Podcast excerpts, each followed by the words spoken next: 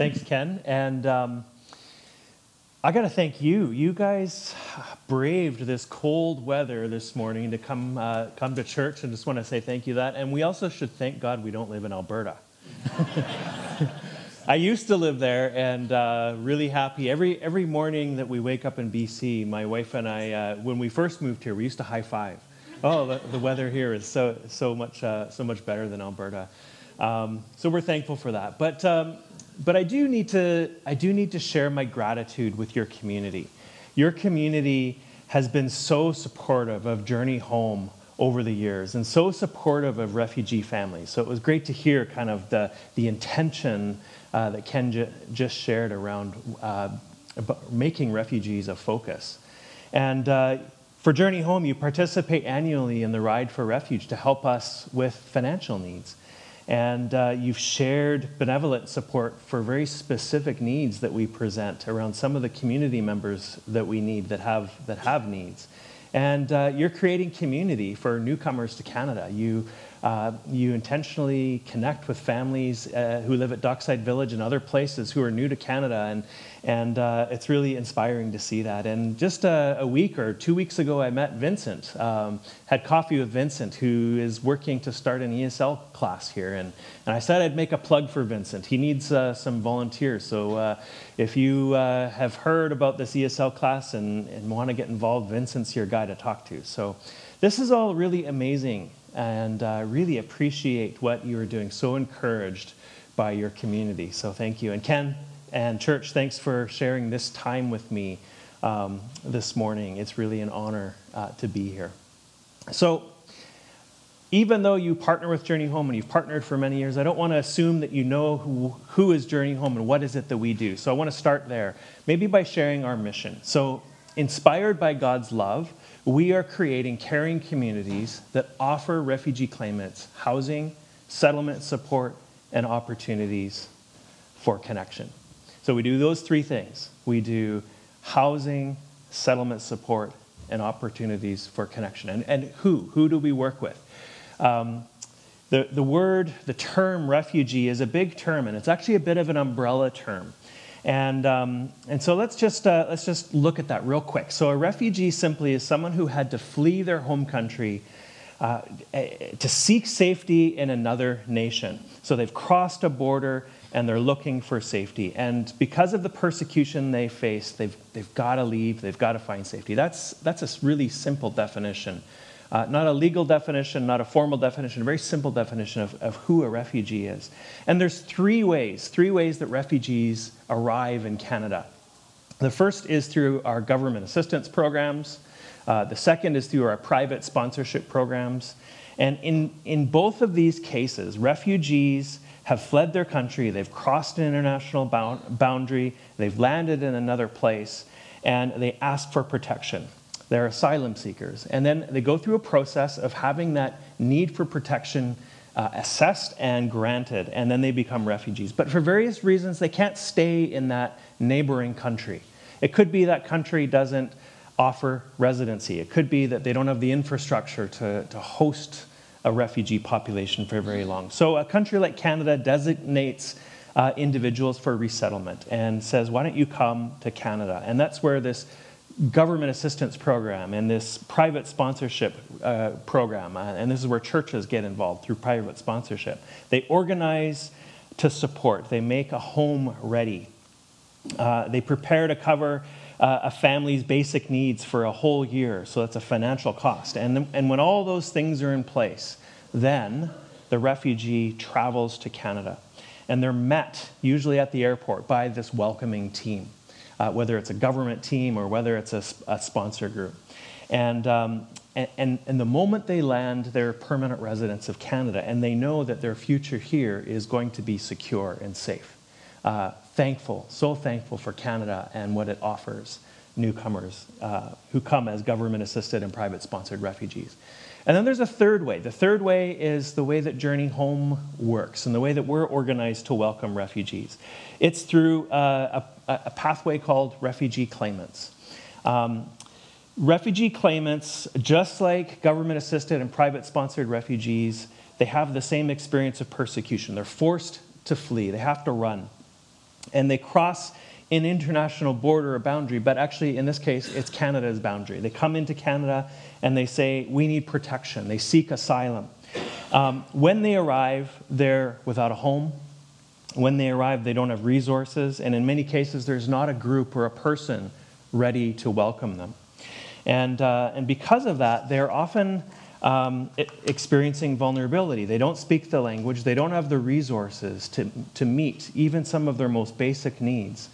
And, um, and those are, that makes them extremely vulnerable. On top of this, uh, remember they've just, they've just had a fresh experience of trauma. Usually the, the event that caused them to flee is usually very recent. And, and they've, they've left, they've lost their support networks, they've left friends and family behind, um, and often they have to say goodbye to their, their careers, the things that are familiar to them. And they arrive with no status. Unlike the other groups that have permanent residency. It's that basic status and the recognition that they are asking for, that they actually are somebody who needs refugee protection. And that's the process they're going through um, in, in Canada. And, um, and it, takes, it takes time to accomplish that and to get that status in place. Um, sometimes more than two years uh, from beginning until permanent residency. It's a long road of uncertainty and anxiety for refugee claimants. So at Journey Home, this is the group that we meet. We meet them at the very beginning, in this moment of loss that they've just experienced. Uh, and we provide that transitional housing space uh, with some basic furniture. We organize all that. We do the direct settlement support. We connect them to other organizations that are offering settlement support and programming. We make referrals. Um, and we offer a community that will welcome them that will care, that will include them. And our hope is that families and individuals who arrive in this, in this really intense, deep moment of loss and chaos will experience dignity and welcome and will receive the help they need to move towards stability and then ultimately towards belonging and flourishing. That's what we hope for. That's our vision, and that's what we're working towards. Last week, Ken introduced uh, this series on Luke 15. I listened to that introductory sermon and I, I learned a lot. I enjoyed, uh, enjoyed it. Thank you, Ken. Um, appreciated the teaching, the stories of the prodigal son, the lost coin, and the lost sheep. And, and through that, Ken helped to open up our understanding to God's father heart. It was a beautiful reminder that God's heart is to seek after those who are lost. Things and people that are lost matter to God. Those were the messages that I took out of last week's sermon. So, Ken last week said God cares about restoring what is lost. Restoring what is lost is the father heart of God. And Ken taught us that on our journey of transformation as children of God, as we align with Him, as we're aligning with God, our hearts are becoming more like the Father's heart. And then what matters to God matters to me. I, I love that. What matters to God matters to me as we become more aligned with Him. So, this morning we're going to reflect on that in relation to welcoming newcomers and their experience. Um, but before we do, I just want to just want to say a quick prayer, and uh, as as we as we head into that conversation, Heavenly Father, thank you, thank you for this community, thank you for um, your heart. That your heart is a heart of of wanting to restore what is lost and that you care about the things that are lost. Help us to uh, hear your words today. Help us to hear your voice as we encounter you. In Jesus' name, amen. So, last week, as uh, Ken spoke, and as I was listening to the, uh, the online version of that this week, um, it got me thinking what does it mean to be lost? What does that mean? What does that mean to be lost? And from a spiritual standpoint, we, we do understand loss. Uh, when we're outside of God's grace, we are lost. And because restoring what is lost is important to God, and because it matters to God, what did He do? He sent Jesus to execute the Father's redemptive plan of salvation. The story of redemption is so beautiful and it's so amazing. God gave his one and only Son, and the Son pays the ultimate price on the cross to achieve victory over sin and death, all for you and me. The famous hymn, Amazing Grace, says it so beautifully I once was lost, and now I am found. And that's the Luke 15 story of the prodigal son, right? Leaving and being outside of his family. It was a terrible state of loss. If you, if you dig into that story, what he encountered was terrible. It was horrible. Um, and, and that was the loss part of the story. But then um, the good news is that upon returning, everything was renewed. Everything was renewed. The son who was lost is found. He was restored and he was included, he was enveloped back into the family as if he'd never left. And, and there was a party and there was, a, there was excitement around that. And this is our story. We were lost, and because of the cross, we are now found. Sometimes we were so lost, we didn't even know that we were lost. And, uh, and then when we encounter the grace of God, it hits us that we are found and we're included fully into the family of God. In Romans 8, it says, The Spirit you received brought about your adoption to be sons and daughters, and we are God's children. It says that in Romans 8. 15 through 17. We're sons and daughters. We, we actually sang that this morning. Um, uh, I'm a child of God. Yes, I'm a child of God. We are sons and daughters adopted into God's family where we all have access to all of the spiritual blessings of heaven. And, and when you say these words, it's, it's actually kind of hard to wrap your mind around them. Uh, once I was lost, just like the prodigal son, outside of the family, completely lost, and through the love of God, now I'm included, like family. Including you and me, who are outside of God's family, matters to God. It matters to God to include outsiders in his family. And if God's father heart wasn't like this, what would that mean? Where would we be today? And, and communion today reminded me of that. Coming to God's table as, as a member of his family. It's a beautiful thing. Where would we be? Adopting us as sons and daughters matters to the father heart of God. This is good news, right? It's great news. But I think there's more layers to the good news. And uh, let's look at them. Let's see if we can go a layer or two deeper about God caring about what's lost. So I shared a little bit of what a refugee loses when they're forced to flee their country. Let me, let me say a little bit more now. Let's go a little bit deeper. So think of think with me for a minute. Do a little thought exercise with me for a minute around what if something happened here in Canada to you and you had to leave? Imagine if you were forced to cross a border or a boundary to seek safety? What might you have to leave behind? You might need to leave your family, your mom, your dad, your brother, your sister, your cousins. And you might need to say goodbye and maybe never see them again. That's loss. And then there's your career, your vocation, the thing that you studied for four or six or nine years to get a credential for. And it becomes a part of your identity and, and, and it becomes a little bit of who you are and what you offer the world. And you have to actually walk away from that. And you leave it because of a safety reason your career, your vocation, your financial savings, your home Maybe you've uh, put a lot of time in building your equity in a place to live. Uh, maybe you're, you're, fortunate enough to own a home and you've built up a bank account with some savings. And for some people who are forced to flee, they can't access that anymore, depending on the country they're from. And they actually have to leave it, they have to leave all that behind. Those are things that are experiences of loss. And then leaving friends. Sometimes a friend is closer than a brother or a sister. And just like leaving a mother or father or a brother or sister, you have to say goodbye to a, to a friend uh, when you are forced out, when you're displaced. So much is lost when a person is displaced by war, by violence, by criminality, when they're forced to leave. A spiritually lost person matters to God we, we've chatted about that. And, and God includes those who are lost, adopting them as sons and daughters. But do these other states of loss also matter to God? The earthly family, the careers, the homes, the, the loss of identity, Do those things matter to God's heart? Well, here's what I think the answer is. And I think this is the main idea that I want to share today that God cares so deeply for you. He loves you so deeply. And He loves me so deeply that, that He plans to restore and renew all that is lost.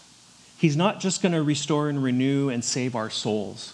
And thank God that He does that, but also all of creation. In the kingdom of God, all things are going to be renewed and restored. In Revelation 21, the vision of the union of a new heaven and a new earth is revealed. And it says in this passage three things that really stand out to me. One is that God is going to dwell among his people. And second is that he's going to wipe every tear from their eyes. There will be no more death, no more mourning, no more crying, and no more pain. Can you imagine? And he declares, I am making everything new. This is the father heart of God.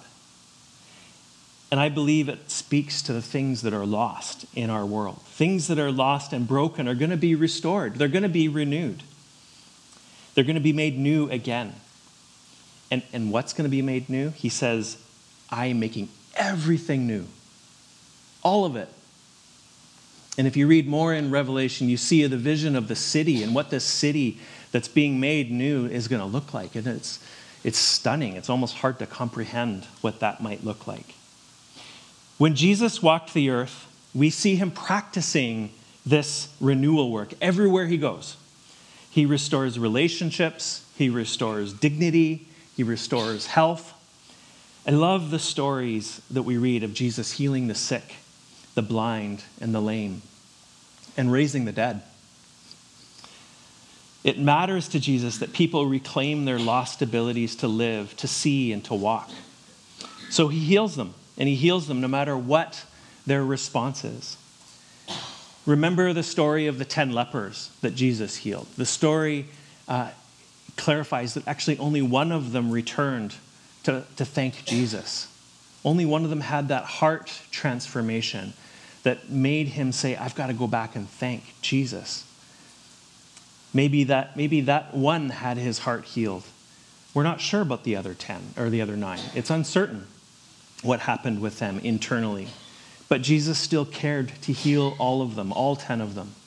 This shows God's heart to restore and make all things new isn't dependent on my response, or I don't have to do anything in advance to experience restoration and renewal.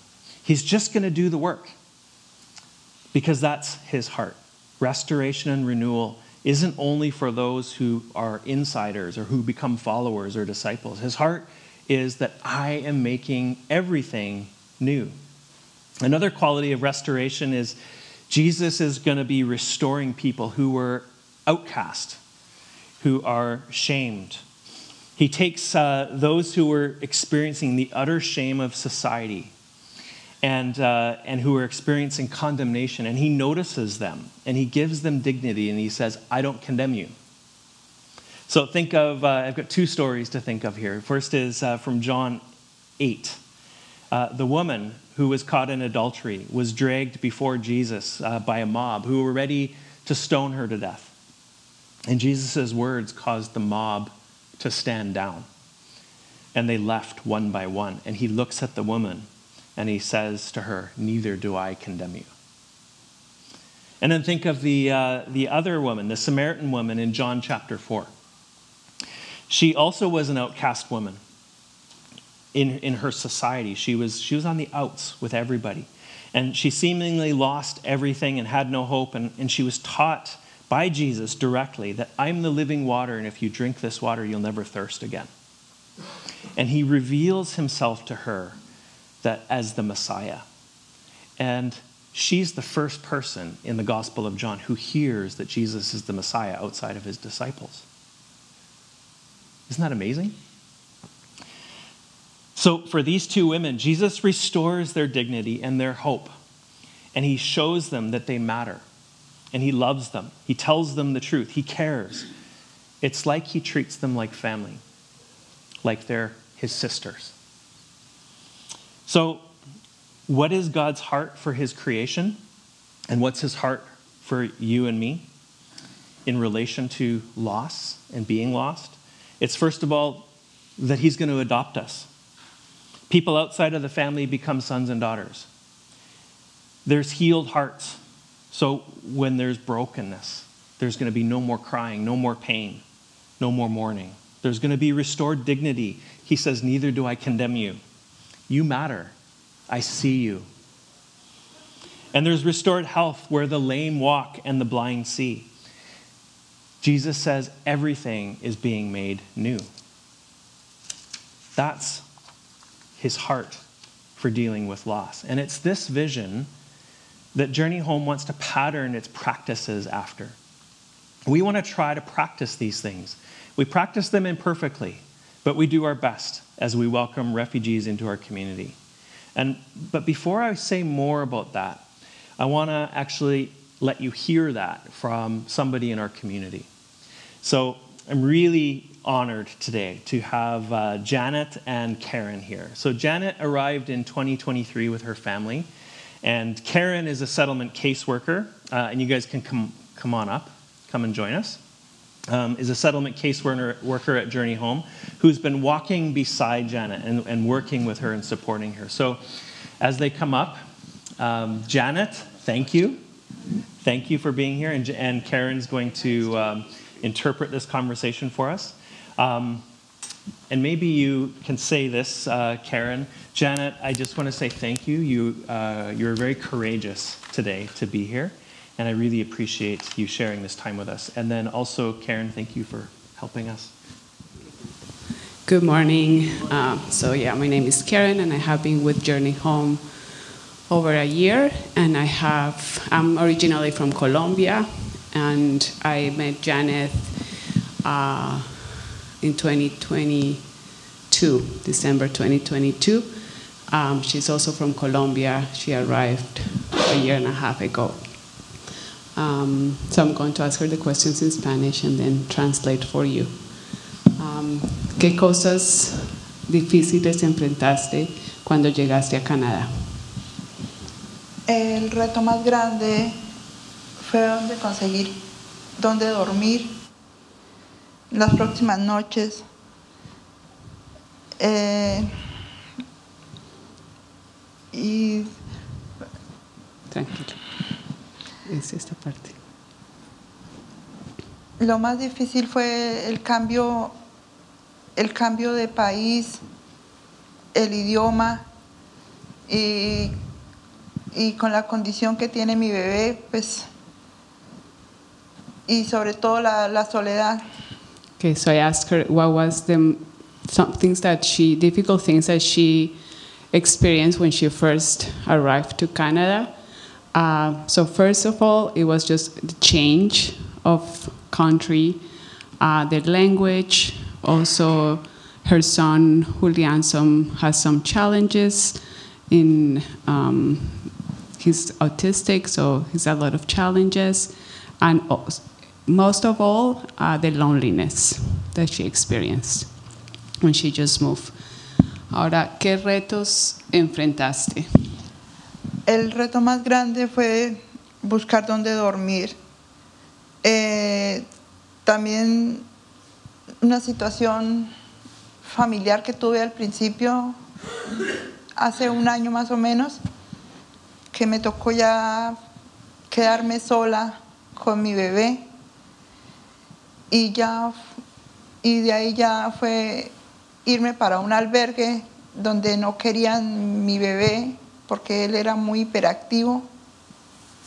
Y de ese albergue nos sacaron, o sea, lo sacaron a él y, y a él lo iba a coger el, Ministerio de Niños. Y, y los únicos que me ayudaron a, a comenzar a buscar un hogar para que no me quitaran mi bebé fue Journey Home. El único que lo- fue los únicos que me dieron un apartamento para vivir estable mientras que me conseguían una casa. Okay, so then I asked her uh, what was one of the most difficult challenges that she experienced after a couple of months. So um, one of the difficult things they experienced was finding a place to live. the beginning, they just went from hotel to hotel and couldn't find uh, a stable home to stay with her son. And then um, there was a situation in her family where she had to leave and live in a shelter for women, and she was living with her son and herself in this shelter. But um, because of who the son's behavior challenges, behavioral challenges, they asked her to leave earlier the shelter. They could. Um, he was having difficulties with the kids in the shelter, so they told her that she could stay at the shelter, but that they could not have the son with her. Um, and then the Ministry of Children's was going to get involved, or was actually involved, and was going to take uh, separate them because they couldn't have the son in the street. Um, but she, so that was very hard for her, thinking they are going to separate me from my son. I'm in a different country.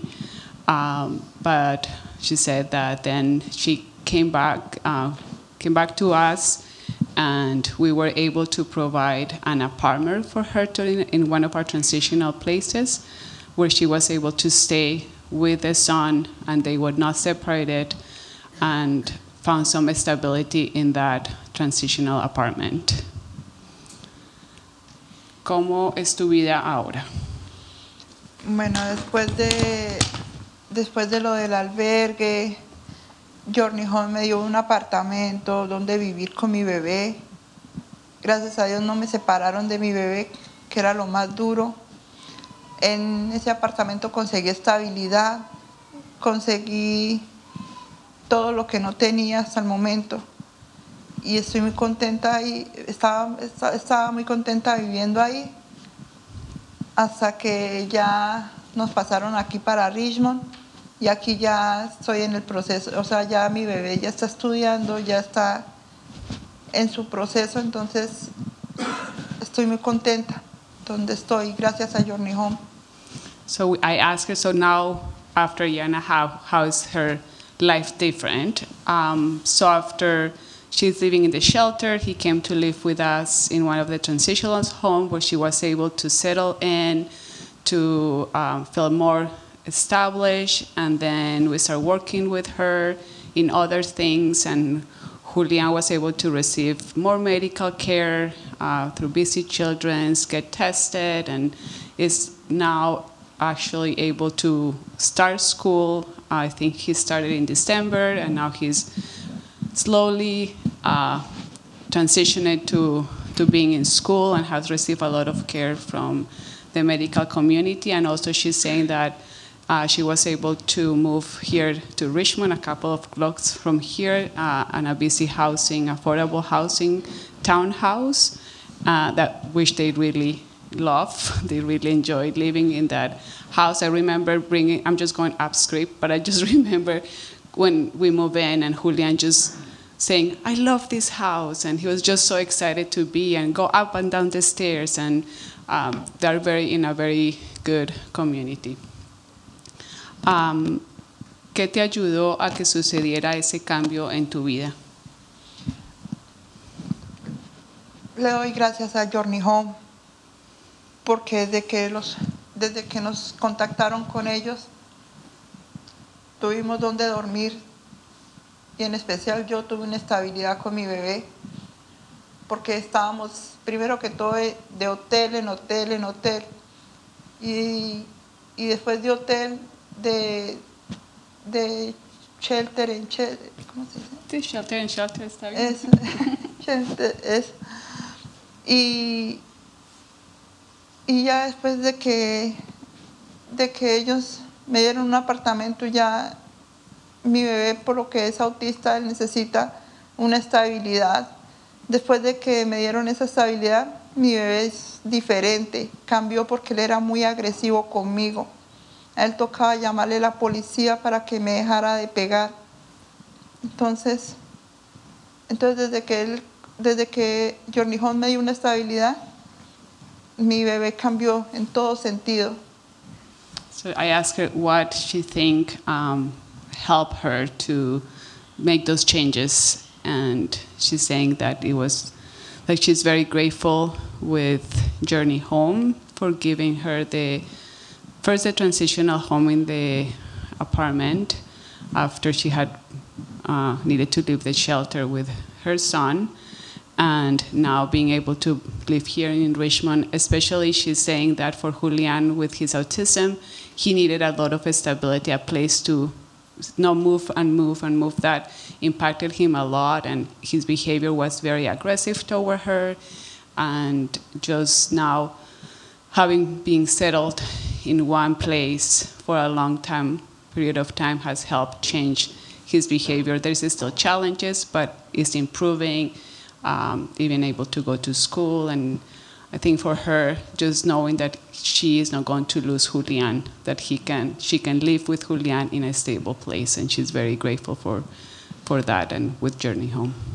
Thank you.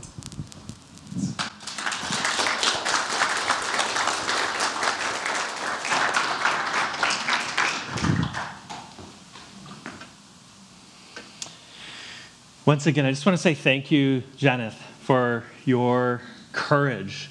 Um, the things you shared aren't easy to share. And, um, and I, we're, we're honored that you would be, that you would trust us with that. Um, what I heard in that story is that, first of all, the journey's ongoing, right? It, it started in a pretty dark place, difficult place, but there's glimmers of hope and there's light uh, that is emerging. Um, things have moved from what is going to happen or can anything happen to there's possibilities and things that have were that felt lost are being restored and renewed and um, i want to just sum things up by saying I hope that you have a sense of how this connects to God's heart of seeking and finding things that are lost. Um, we work, uh, when we want our work and the things that we practice to be aligned with the Father's heart. We want it to be a type or a symbol of what's coming when the kingdom of God comes in all of its fullness and glory. So, for those who have experienced deep, deep loss, we hope that they find that things are beginning to be made new. If God does that for us, we hope that that happens for people that we encounter as believers. We do what we can to help people find the things they need to move forward again. And so here's a few things that I just want to say as summary statements. First of all, and I hope you've heard this. We want to welcome newcomers, and we want to invite communities around the city to welcome newcomers like their family, treating them like brothers and sisters. So if God invites us to his table, and if God adopts us as sons and daughters,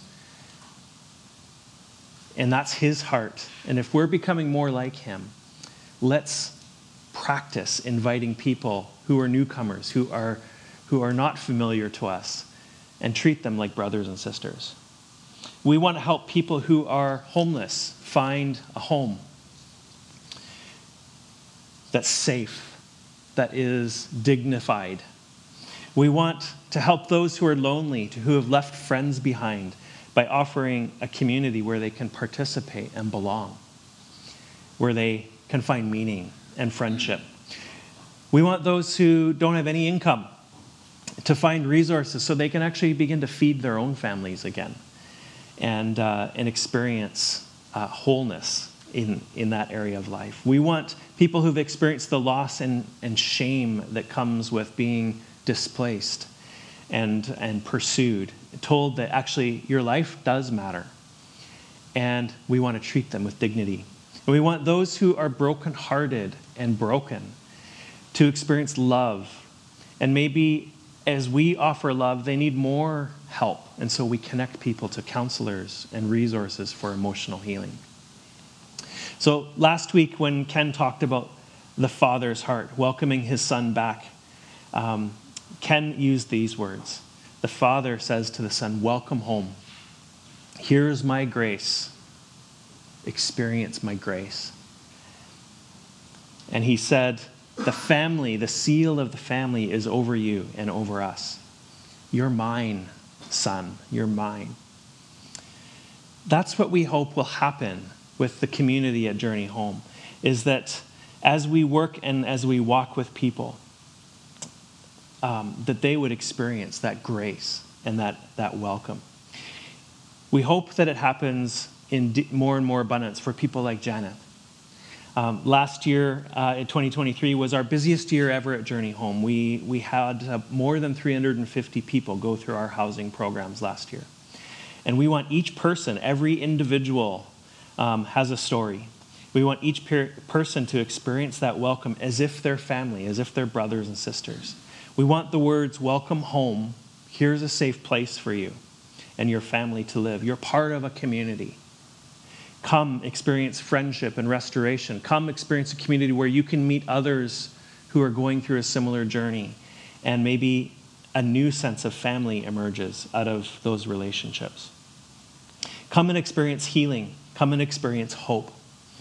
We are inspired by God's deep love for us, and we want you to know the Father loves you too. Come and experience God's grace. So, thank you, everybody. I want to say uh, if you're interested in learning more about Journey Home, I'm going to be at the back after. Come chat with me. I have some information I brought with me, which you can take away with you. If you have questions, I like to answer questions too. Um, Karen is here as well, and my colleague Roberto is here, um, and they're around as well. My wife Lydia knows ev- more about Journey Home than me, probably. She's uh, my executive director. thank you, Lydia, for being here, and thank you for having us this morning. Thank you.